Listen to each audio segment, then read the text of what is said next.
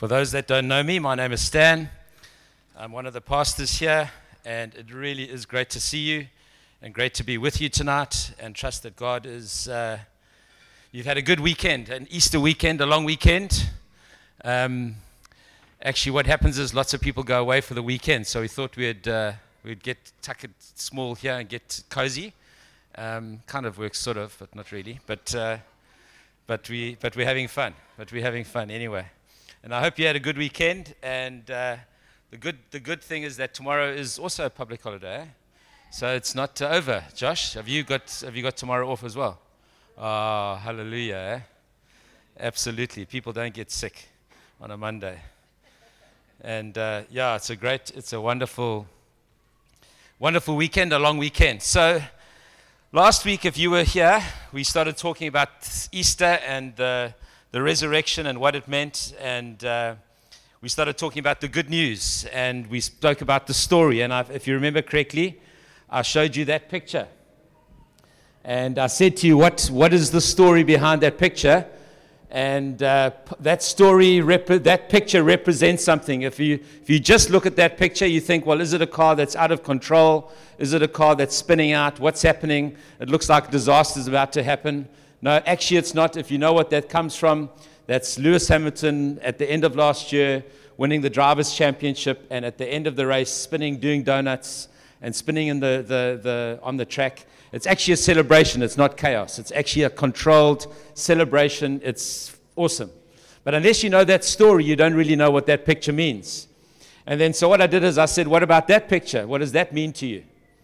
And uh, part of that picture is what does that mean? Because actually, that picture also, the picture of Christ on the cross, also fits into a story. It's not something that is in isolation. There's actually a story that it fits into. And last week I spoke about the, what that story is that that picture of Jesus on the cross, his death, burial, and resurrection, what that, what that meant, because it's part of a bigger story. It's part of a story where God in Christ is laying hold. So when we when we sing that that line, Jesus is Lord, actually what, what happened on the cross is Jesus became Lord. He became Lord of all creation, Lord of all things, and God in Christ won the, the defeated sin, evil, sickness, disease, disorder, any form of evil, all forms of sin. He defeated it on the cross and said, Actually, I want everything back, and I am Lord. And so, what this picture is, is actually that is, and, and what, what's phenomenal about that picture is that you would think God, in His strength and in His might, would just come out and just, just smash it and just say, Well, I'm taking it. And He doesn't do that. He chooses not to do that.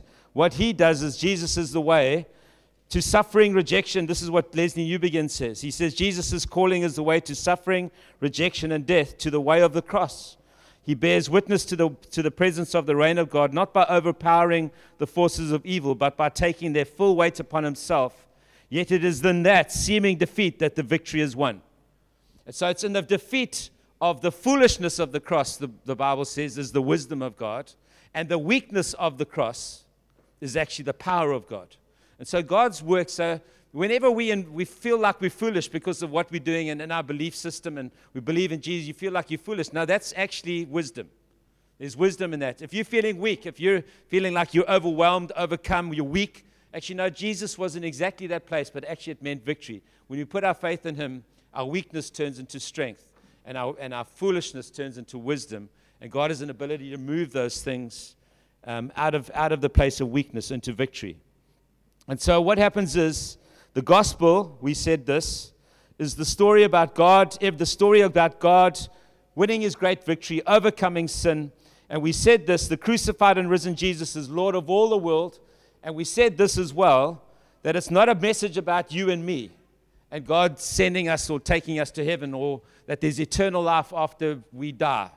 It's way bigger than that. Actually, it's not a message about me, it's actually a message about Jesus, the, the, the, the, gospel. The good news is a message about Jesus, and that message is that Jesus is Lord. And when we believe that Jesus is Lord, we come into Christ and He comes into us, and we get all the benefits of what it means to serve Jesus as Lord. And I said this this morning heaven is important, but it's not the end of the world. Heaven is important, but it's not the end of the world. Heaven is somewhere where we're heading, but that's not the end. That's just the beginning of a new age. And so, what I want to do tonight, and particularly with the, with the good news, with the what is the good news? And uh, something of what the good news is this looks like this that we're in a trajectory towards the end. The Bible talks about the end is the word eschaton. It's the word where we get eschatology, end times.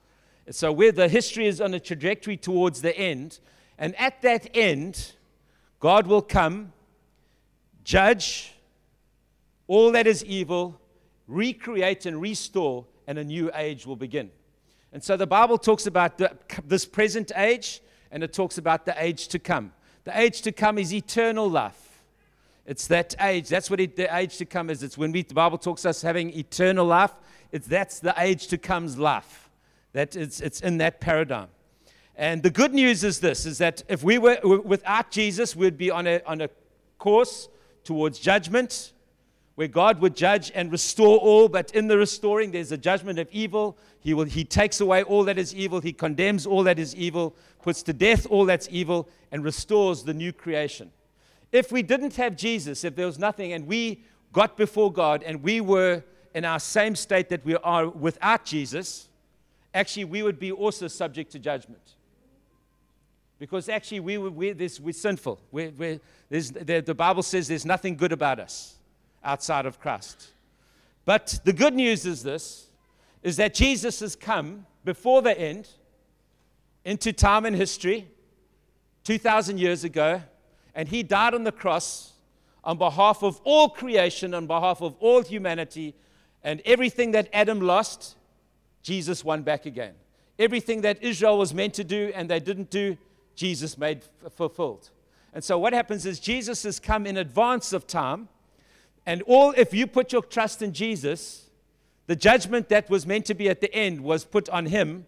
And so we don't face that judgment as we go towards the end because it's all on Christ. And this is the good news. The good news is, is that Jesus has come and he has paid the price in full so that we can be people, we can be new covenant people, we can be New Testament people, we can be followers of Jesus with, without condemnation, in freedom and in life by the, empowered by the Holy Spirit to follow Him, to be with Him, and to become a new kind of a people. And that's the amazing thing about the cross. The good news, friends, is that Jesus has come, He's overcome death, He was raised to life, and we are in Him, and He is in us. And so, actually, we don't face that, vict- that, that, that judgment at the end that was put on Him in advance. And so we live in freedom. Tonight we're singing about freedom. The reason why we can say we are free in Christ, friends, is because in Christ we are free. There's no judgment, there's no condemnation, there's, no, there's nothing that is against us in God can be counted against us in God because it is all taken up in Christ. It's a beautiful, beautiful gospel message. And, uh, but it wasn't just the cross, it wasn't just his death, burial, and resurrection. I love in 1 Corinthians 15, it says this uh, Jesus died according to the scriptures, he was buried, and he was raised again according to the scriptures, and he appeared to many. It says in 1 Corinthians 15. So he died. The reason why it says his burial, because there was proof that he died. He was buried. He was put in a tomb for three days. This wasn't like a hoax. He was buried. It was proof that he died. And then he rose again. And the proof that he rose again was that he appeared to many. And so Jesus was uh, died, was buried, was raised again, and appeared to many. And so God is covering all his bases, making sure that everybody knows that actually God, Jesus did die and he did rise again. And uh, N.T. Wright's written a whole big volume of book, thousands of pages, or thousand page volume.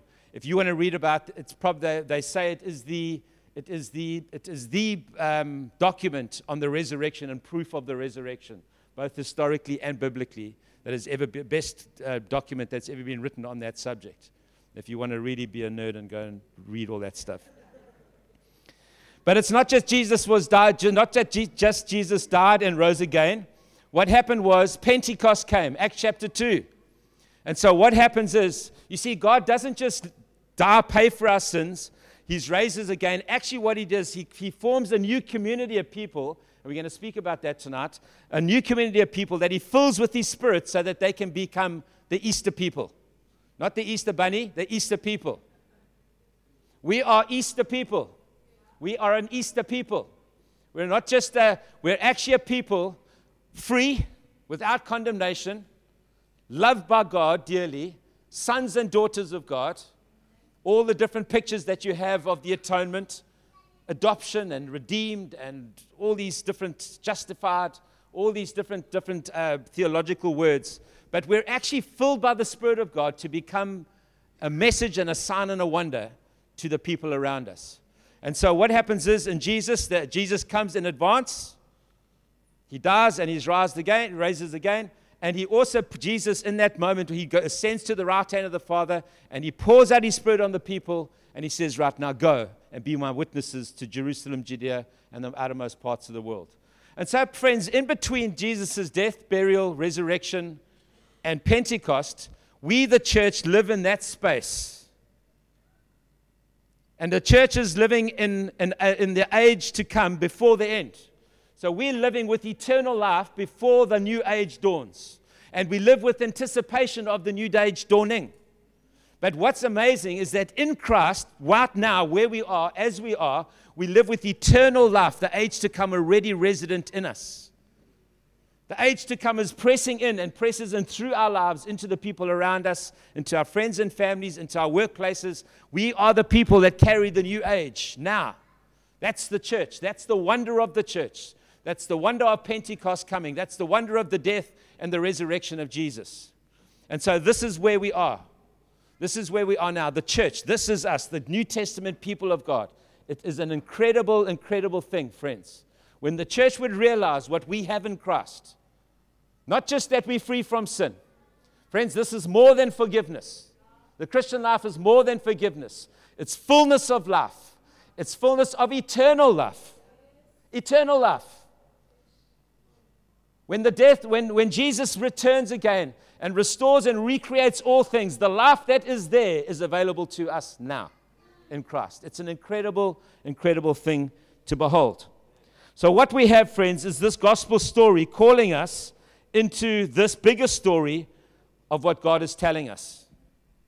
So, remember, we're in the big story, and the good news is that Jesus has come. Jesus is Lord. And what I want to look at tonight is the three big pieces of what the resurrection means for us. Because the resurrection is not just that we're made ready for heaven, it's not just that actually there is life after death. It does say those things, but it's way more, more, way more profound than that. And there's three big pieces that we need to understand as New Testament people what the resurrection brings to us. So let's have a look at John chapter 20. John chapter 20.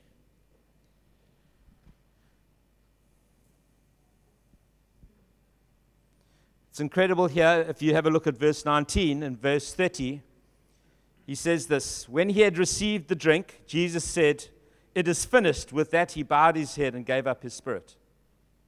He says, Tetelestai, it is finished. That is a massive statement by Jesus's, Jesus on the cross just before he dies. It is finished. It is accomplished.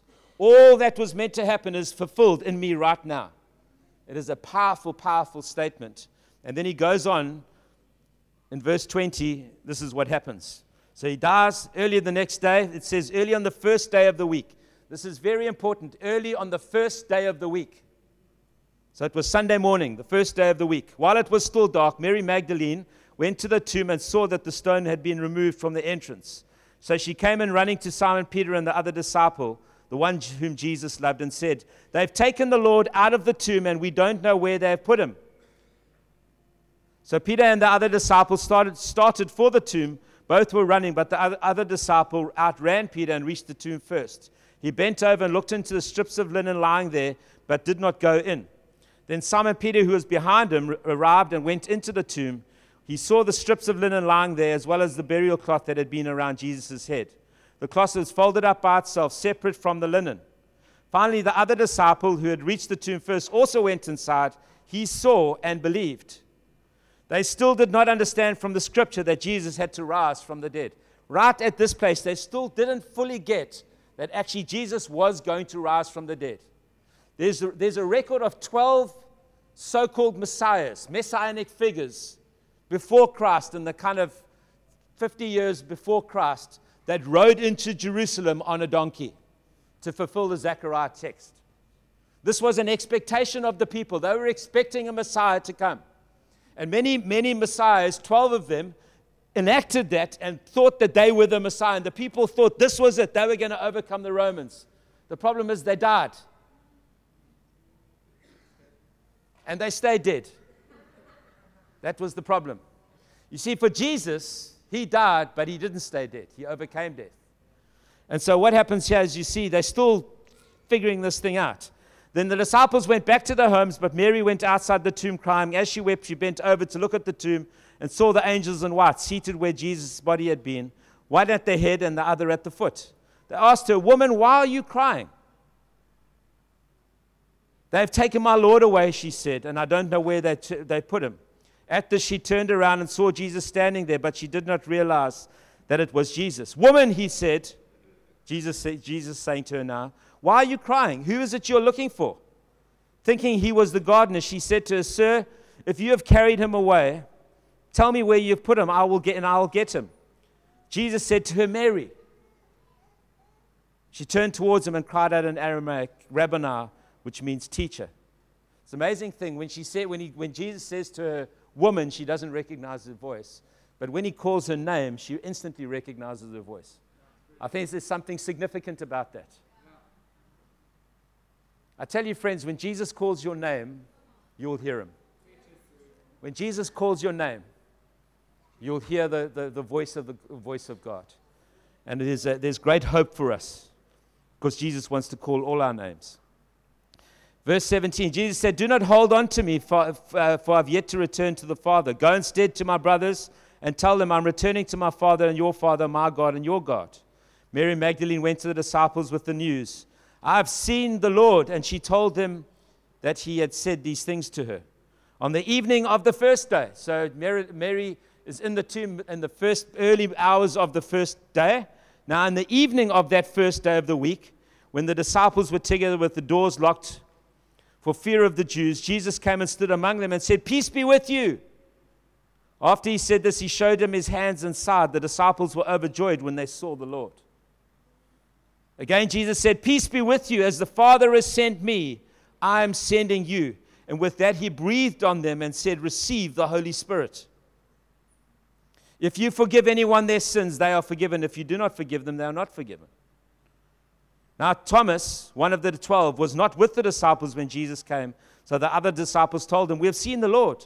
But he said to them, Unless I see the nail marks in his hands and put my finger where the nails were and put my hand into his side, I will not believe it. A week later, the disciples were in the house again and Thomas was with them, though the doors were locked. This is quite a serious thing. Like, there's such that Jesus appears to people after he's resurrected from the dead. He's got an ability, it doesn't matter if you're locked up, he gets in there. You can lock all the doors, doesn't matter, he's still coming in. In person, like in physicality. That's what our resurrection body is going to look like. The incredible encouragement is this, friends. You can think you can lock Jesus out of your life. But there is a day when he wants to come. You can't lock him out. You can't keep him out. You can lock him out, but you can't keep him out. And that's an incredible thing. Jesus will come and speak. Jesus will come and reach. Jesus will come and love. Jesus will come and appear. And in the midst of the storm, when you're most scared, Jesus comes and says, Peace to you. You can lock yourself up in fear. Jesus will come and speak to you. It's a wonderful, wonderful picture of the gospel. Uh, where we? A week later, his disciples were in the house again. Thomas was with them. The doors were locked. And Jesus came and stood among them and said, Peace be with you. There he goes again. Then he said to Thomas, Put your finger here, see my hands. Reach out your hand and put in my side. Stop doubting and believe. Thomas answered, My Lord, my God. You see, friends, the revelation of Jesus as Lord and God is the big deal of the gospel. If we can have a revelation of Jesus as Lord, as King, as resurrected King, as God, it changes everything. And what happened on Easter Sunday, on the Easter weekend, is that God became king. What happened on Easter Sunday is Jesus became Lord. Through the resurrection, he became Lord. He took back, he overcame, and he became king again. And this is the big idea of the gospel and the good news story is that Jesus is Lord. And if we acknowledge as Jesus is Lord and confess that he is Lord, he is faithful to come and forgive. And this is the incredible story of the gospel when we confess he is Lord. And Thomas, right there, it doesn't say that he actually put his hands and touched him. It actually just says that I wanted to do that, but when Jesus says, Well, here I am, touch me, he says, Oh, my God and my Lord, my Lord and my God. Thomas answered, Lord and my God. Then Jesus told him, Because you have sent me, you have believed. Because you have seen me, you have believed. Blessed are those who have not seen yet have believed. Jesus did many other signs, wonders, and miracles in the presence of the disciples, which were recorded in this book, which are not recorded in this book. But these are written that you may have believed that Jesus is the Christ, the Son of God, and that by believing it you may have, have life in his name. So that's, that's a big verse, verse 31. But these are written that you may believe that Jesus is the Christ. See, it's part of the story, the Messiah. Jesus is the anointed one. He is the one that was everybody was waiting in anticipation for. He is the one, the Son of God, and that by believing that, that Jesus is the Messiah, that Jesus is God, that Jesus is the Lord, but believing that you may have life in his name. It's a powerful, powerful gospel statement. Jesus is Lord. In verse chapter 21, what goes on is that uh, Peter and six of the other disciples go fishing.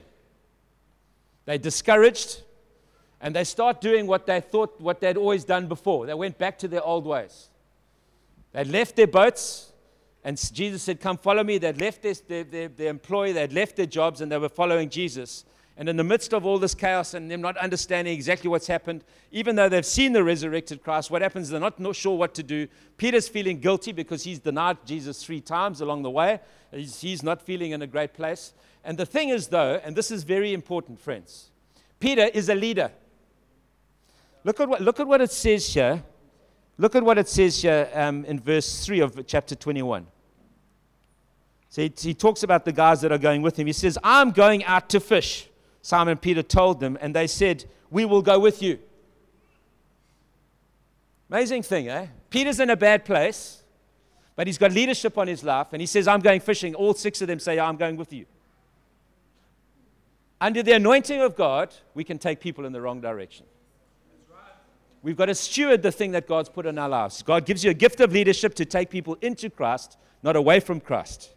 And Peter, in his bad place, he kind of gets confused and he takes all these guys in the wrong direction. So they went with him and got into the boat, but that night they caught nothing. So they go there. And obviously, what happens is, friends, is when you go back to your old ways, you catch nothing. It's not, not fruitful. So what happens is Jesus comes onto the beach and he sees them fishing. and he says, Hey guys, how's the fishing going? Ah, I caught nothing. He says, what, what about throwing your nets on the other side of the boat? So they do it and they catch this massive catch. All of a sudden they realize, oh, Jesus is Lord. Peter puts his clothes back on and dives into the water and swims towards Jesus, who's on the beach with a fish braai happening. Fish and bread happening there. And Jesus, and, they, and Jesus says, Come, bring some of the fish that you've caught. And he puts it onto the braai and they eat. And that's where Jesus says to Peter, Peter, do you love me? And he restores Peter back from being a fisherman back to being a shepherd of God's people. And there's this wonderful picture of restoration that happens in Peter's life. And because he's a leader, remember, Peter's the one in Acts chapter 1 and Acts chapter 2 that stands up with the 11. He is a leader, that guy. He stands up and he defends what happened uh, with the Spirit of God coming in Acts chapter 2. And he stands up and takes his rightful place amongst the disciples. Three big gospel pieces. Number one, the res- in the resurrection of Jesus, this is, means it's the dawning of a new creation. It's the beginning of the new age. Remember, I said the new age is at that end. There's a new age. In Christ, the new age has come forward. So remember, in Christ, the resurrection of Jesus proves this and says this. The new age is dawning. The new age has come in Christ. And the reason why we know that this new age, it's a new day, it's a new, it's a new era, it's a new age, is this on the first day of the week, it says twice in that chapter 20. First day of the week. So, what happened is on the sixth day of the week, Jesus died. On the seventh day of the week, he rested in the tomb. And on the first day of the week, he rose again. What does that sound like? Does that sound like creation? That's what happened. He finished creation. On the seventh day, he rested. On the, that's what happened. And he said, That's finished. It's done. It's a very powerful thing. Jesus coming in the resurrection means the new age is dawned, friend, friends. And we get to enter into that new age. We have a look at other things as well. I love this is that when Mary comes to the, to the, to the tomb, she thinks that Jesus is a gardener. Who was the gardener? Back in the Genesis, Jesus. They were in a garden. We start to understand, oh, this is, this is the garden. It's like we've gone back to the beginning, or the new age has come. It's like we've, it's over. Jesus has brought the new. It's a beautiful picture of the new age coming. It's incredible how, what does this remind you of? He brings them all together and he says to me, As the Father has sent me, so I'm sending you. And he breathes on them. What happened with Adam when he was in the garden, when God formed him out of the dust?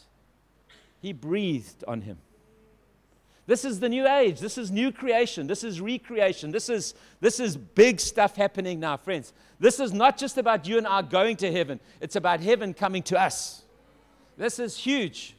The resurrection is so powerful and so significant. It is the hinge of history.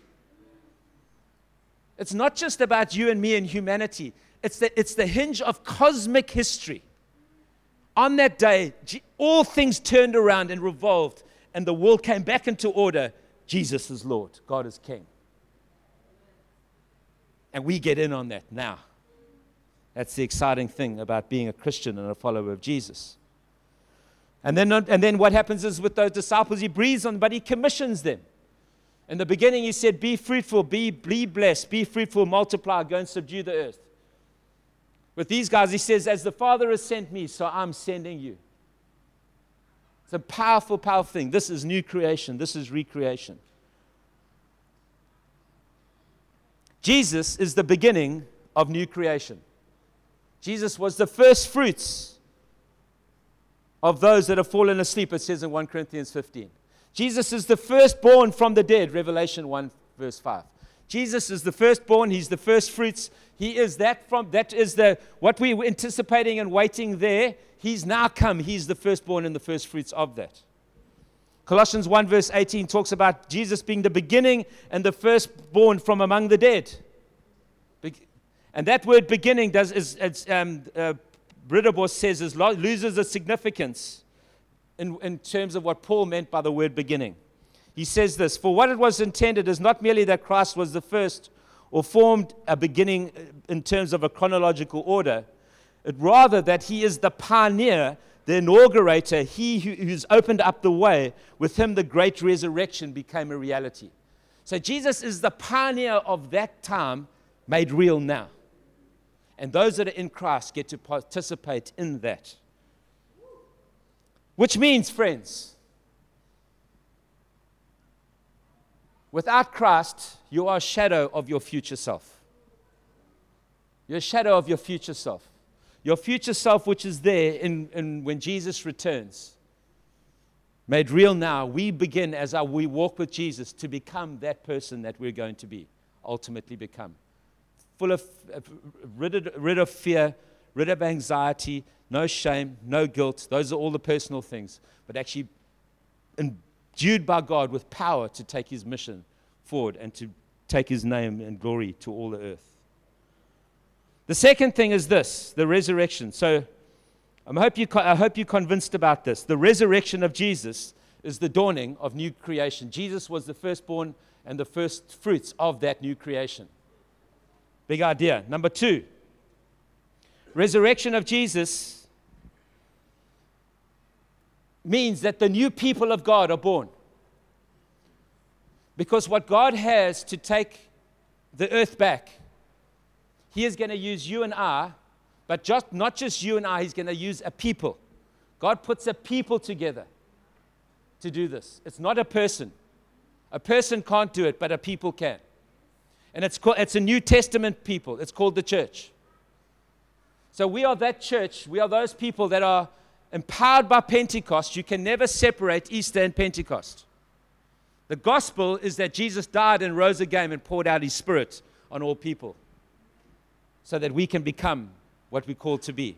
We need to be empowered from on high to do what Jesus has called us to do.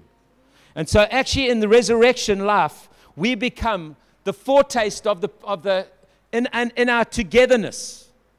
In our, in our relationships, and the way we respond to each other, the way we do life together, the way we love one another, even though we might be so different, the way we, we are counterculture people, counter whatever the world is, we're opposite to that. It's like we're, we're this group of people that just loves God and loves each other and wants to, in that place, re- release the gospel. But, but, and what we represent is a, is a foretaste, a foretaste of what's to come.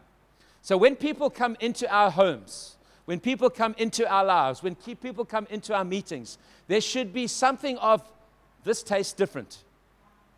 What am I tasting? And so I want to do a little illustration here, and I want to get somebody, maybe Josh. Josh, you, you can come if you can Let's come and stand here. And Josh is going to be, were you here this morning? No. You were, eh? Oh, no. I, don't want, I want somebody that wasn't here this morning. I want somebody that wasn't here this morning. Josh is going to be the, yeah, Josh, you can be the feeder. You can bring that. Max, why don't you come here, bro? Max, come here. So, Max, what I need you to do is I want you to trust Josh because he's going to give you something. But in order to do that, and I, am not sure what he's going to give you, but I want he's going to give you something. And uh, so, as you can see, what this is here is we've got one of these things. So, Max, you've got to open your mouth wide. no, wide. Oh, no.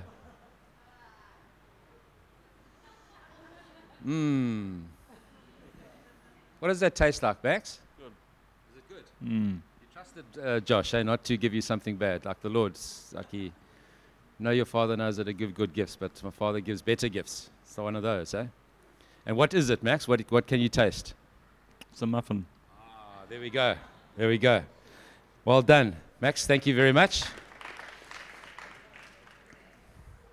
So, what we have there is an illustration of Josh. The Bible, says this the, the, the uh, devil, the, the enemy of the age, has blinded the eyes of those that won't believe in Jesus. The question is, how do we get them to believe? God's got a solution. What he does is he brings the New Testament people and he, they become a foretaste.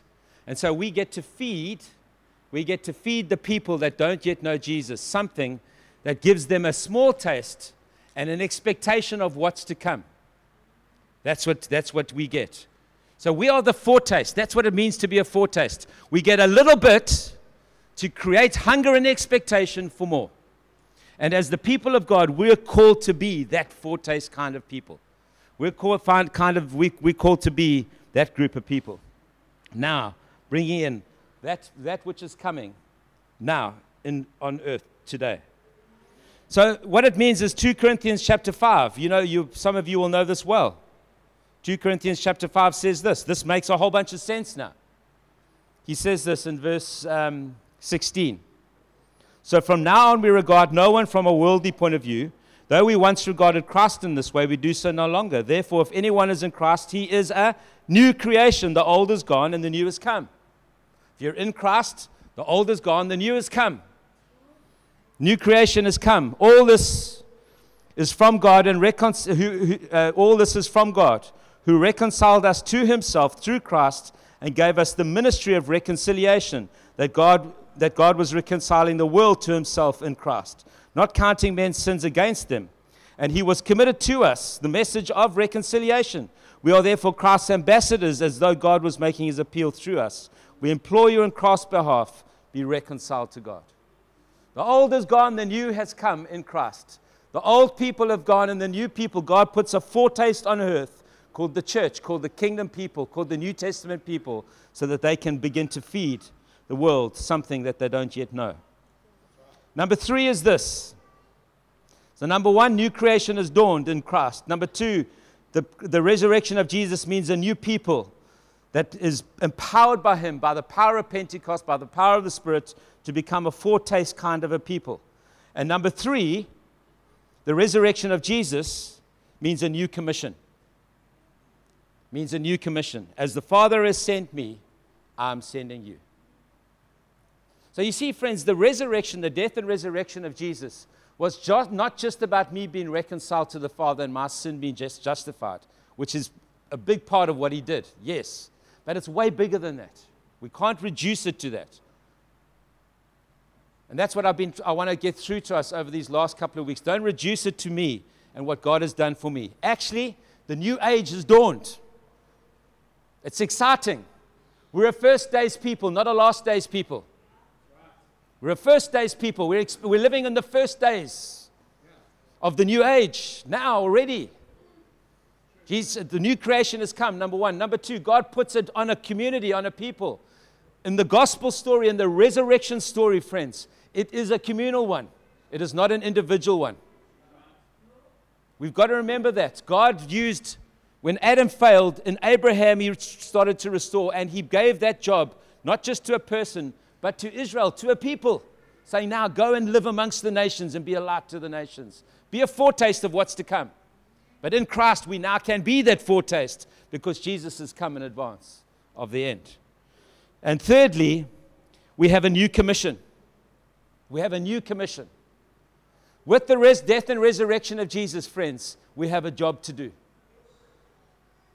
We actually have a job to do. When we break bread and we, and we drink the bla- break bread, we're going to do that now break bread and drink the, the, the juice. When we do that, we remember this God, I'm part of new creation right now. God, I'm part of a community that you're putting me together with, that I can grow and mature and know how to walk with you and be a, and be a witness to those around me. God, you've given me a job to do. That's what it means to become a New Testament Easter people, is that we have an Easter job to do. John chapter 20 says, As the Father has sent me, I am sending you. And you know what, friends?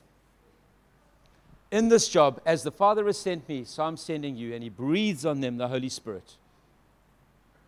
In Acts chapter 2, He fell on them and said, Now go and be my witnesses, Jerusalem, Judea, and the outermost parts of the world. But you know what, friends? What often happens, what can happen to us, is in the, in the, in the, in the processes of following Jesus, we can become like the disciples and go back to fishing. And these moments that we celebrate Easter, death, and resurrection of Jesus, it reminds us again that we're not meant to be fishing. We're meant to be following Jesus. And I trust tonight that something of that happens to us, that actually there's a trigger in our minds. We're not just going back to old ways. And if we've gone back to old ways, I want you, I want you to know that there's a way back to Jesus.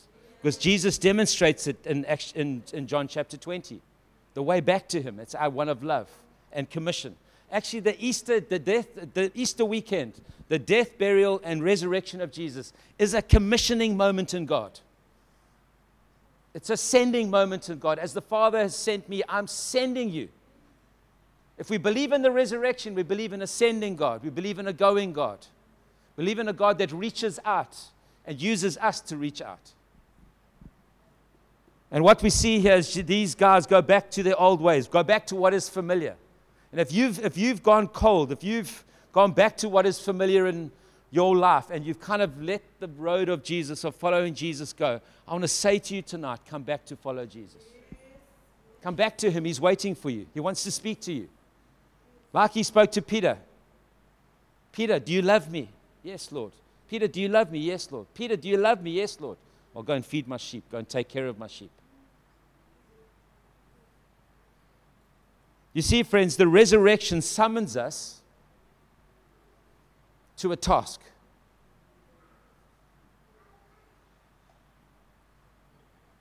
And he will take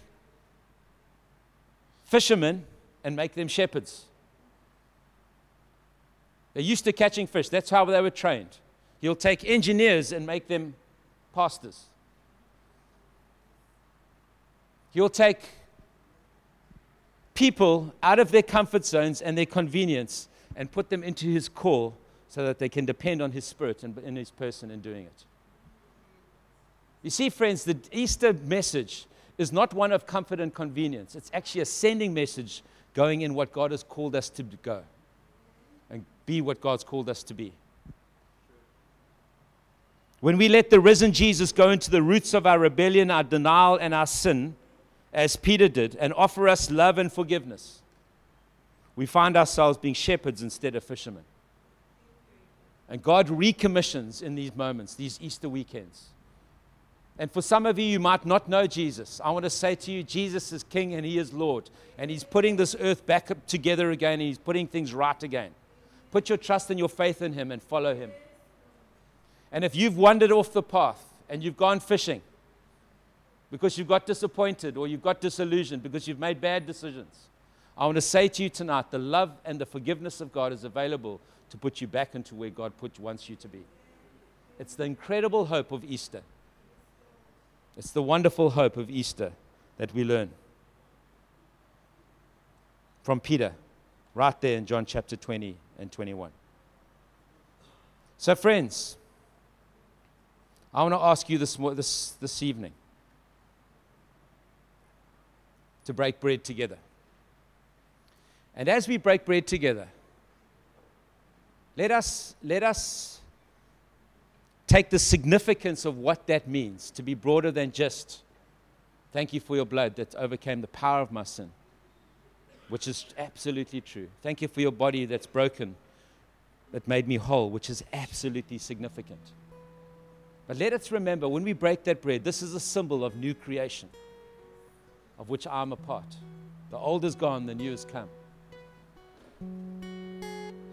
Let us remember, friends, that actually God puts us into a community. That's what the breaking of bread, amazing thing, it was always around a table with, men, with, with others, not by yourself. It was because it was communal. This was meant to be enjoyed together. New Testament people, not a person, people. And number three, when we break that bread, say, God, am I walking in what you've called me to do? Because actually, there's a task to do, there's a, there's a, there's a job to be done. And the Easter people understand all three of those significant things that we are set free, we're out without condemnation because of the atonement of Jesus, because of that picture, the justified justification image of the atonement. But, friends, the full ambit of what God wants to do is far bigger than that. He wants to put us into what He's called us to do. And I believe tonight, when we break bread together, in a moment of just standing before Him, I believe God's going to give commission us. I said that this morning. I feel like God wants to put some pips on some of our shoulders. Put you into put you into something, commission you and say, You are called. And like Peter, those of some of you are called with a leadership call like Peter. Which means that you have an ability by the gifting of God, by the power of God, to influence others. And God wants you to start influencing others towards Jesus, not away from Jesus, like Peter. God wants you to take people back into that and start leading people, start stepping into what God has for you. And I'm trusting that when we break bread tonight, when we enjoy the juice and the bread, that all of that will come flooding into our hearts in an explosive moment of power, spirit power. And so, Father, I thank you. Let's can we just stand to our feet, please? Father, I thank you for your goodness I thank you for your amazing grace in our lives, Lord God. What an incredible, incredible thing to think, Lord God, that we have eternal life. That we are inhabitants of the, uh, of the citizen of, we are citizens of heaven. We have the age to come already residing within us, waiting to come out of us. Thank you for the community and the friends you put around us. And those of us that aren't in community or on the outskirts or just feeling lonely, Father, I pray that you would put friendships, godly friendships in place. And godly partners in place, Lord God. And I pray, Lord God, where we've drifted off the path of what you called us to, I pray, Jesus, that tonight you would recommission and that you would put people, put people back on the path, Lord into what you called us to be. For some of us, Lord God, you're asking us to change careers for you, to do something that we don't yet know. But by your Spirit, you called us, Lord. And I thank you for that in your amazing, amazing name. We bless you, we honor you, we thank you. You are good, Lord. You are so good, Lord. Thank you, Jesus. We love you, Jesus. We love you, Lord. Thank you, Father. So So let's just go and enjoy some communion together.